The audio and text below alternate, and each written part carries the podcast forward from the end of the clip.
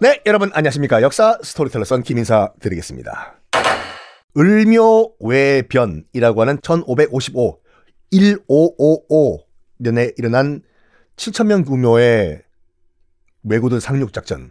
그러니까 37년 후에 임진왜란에 비해서는 뭐 소규모지만 이때까지는 최대 규모의 왜구 상륙이었어요, 이게요. 공격하니까 바로 조, 조선 성 무너지고 장군들 다 잡히고 오, 도와주러 오던 장군들 겁먹고 도망가고 하니까 왜구들 기살죠. 아, 혼돈이 기분 좋아 됐어. 오늘 밤은 사케 완샷 됐으네. 편지를 써가 장군들 풀어줘요. 너가 내 집에 가라 됐어. 근데 아, 저도 맞다고 대사이. 그런 다음에 편지를 줍니다.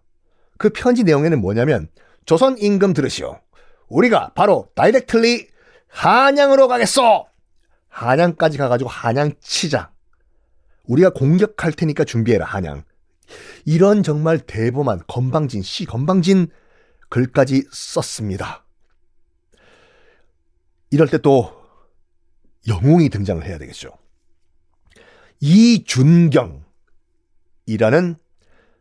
어 일단은 유학자예요. 유학자인데 무인이기도 했습니다. 요때는요. 무인과 문인을 겸직하는 경우가 많았거든요. 하늘천 따지 공자왈 맹자왈 하다가도 칼 들고 나가시는 분. 이준경, 요 분도 꼭 기억하세요. 요 다음 왕편에 자주 등장합니다. 이준경, 지금은 유학자지만 무인, 장군이에요. 어떤 사람이냐면 조광조의 제자예요. 이 말로 끝난 거죠. 이 말은 뭐냐면 원칙주의자예요. FM. 내 놈들! 지금 주상제나 지금을 치고 치러 온다고 하는데 너희들이 도망을 가! 이놈! 내가 직접 토벌하러 가겠다! 해서 이준경이 진짜 무서운 기세로 남쪽으로 치고 내려옵니다. 근데 이준경이 왔어요, 지금. 전라남도까지 와가지고 공격하라! 했는데 부하들이 덜덜덜덜 떨면서 안 나가요. 저거 안 가면 안 돼요, 장모님. 이준경은 불같이 화를 냅니다. 내 이놈! 네가 군인이냐! 비켜라! 내가 선봉해서겠다! 해서 이, 어, 이준경이 치고 나갑니다. 일단 저쪽은 7천명인데 이쪽은 기록에 따르면 한 10명에서 20명 정도 치고 나갔다고 하는데 문제는 뭐냐면 10명에서 20명이 그냥 일반 조선 병사가 아니라 기병이었어요. 말 타고 다니는 기병. 저쪽은 정규군이 아니에요, 여러분. 왜 구해요? 37년 후에 어, 건너오는 건 정규 일본 군인이지만 쟤네들은 그냥 해적대예요. 이쪽은 정규 훈련을 받은 이준경의 기병들이에요. 말 타고 창 휘두르는.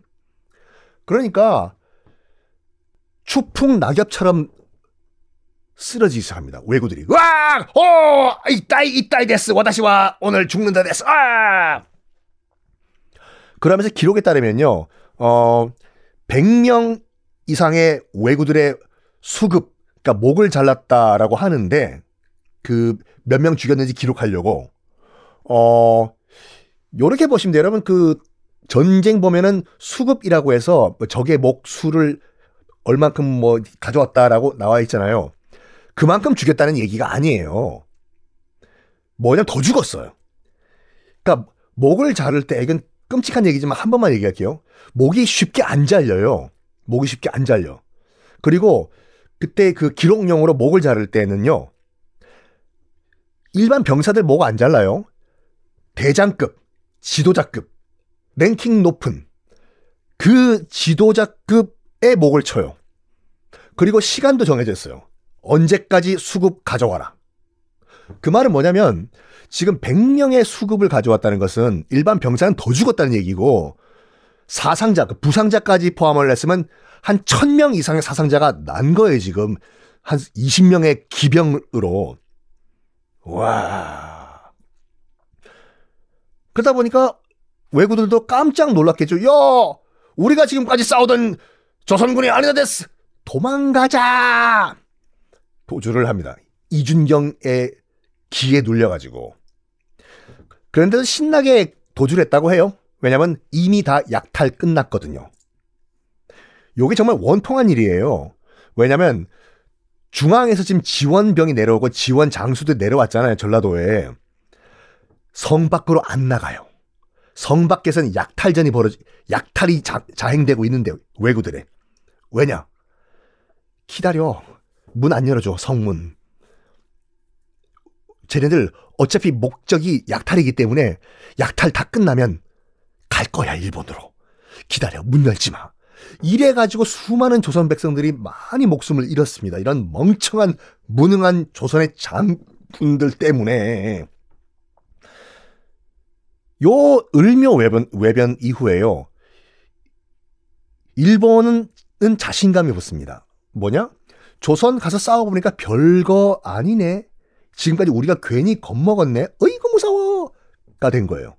이게 분위기가 37년 이후까지 이어져가지고 임진왜란까지 이어집니다. 그런 가운데 일본 내전 전국시대가 마감되고 도요토미 히데요시가 전국을 통일하죠.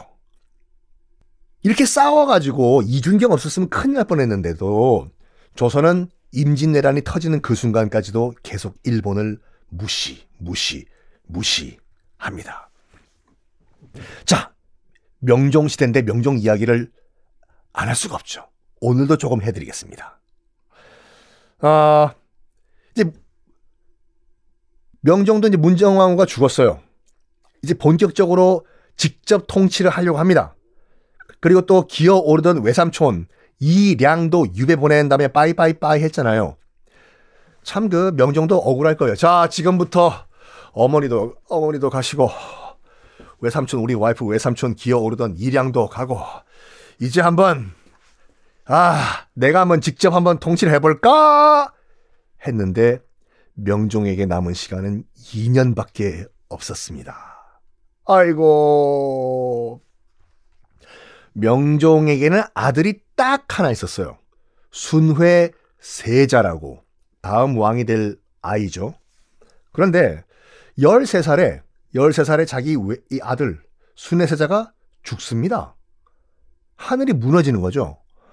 그래서 웬만해서는 그 감정을 안 드러내고 조용히 있던 명종이지만 아들이 죽고 난 다음에 정말 멘탈이 붕괴가 돼가지고 매일매일 매일 포금을 했대요.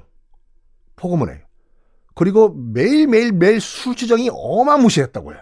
물론 이해를 해요. 그러니까 아들이 죽었는데 아빠가 멘탈 붕괴되죠. 근데 더 큰 문제가 있어요.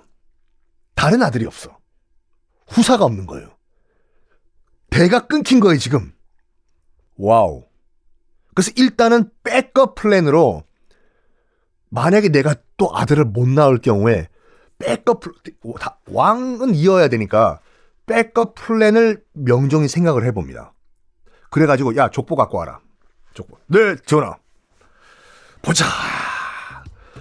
백업 플랜으로 우리 아빠 아빠 다음 편에 이어가겠습니다.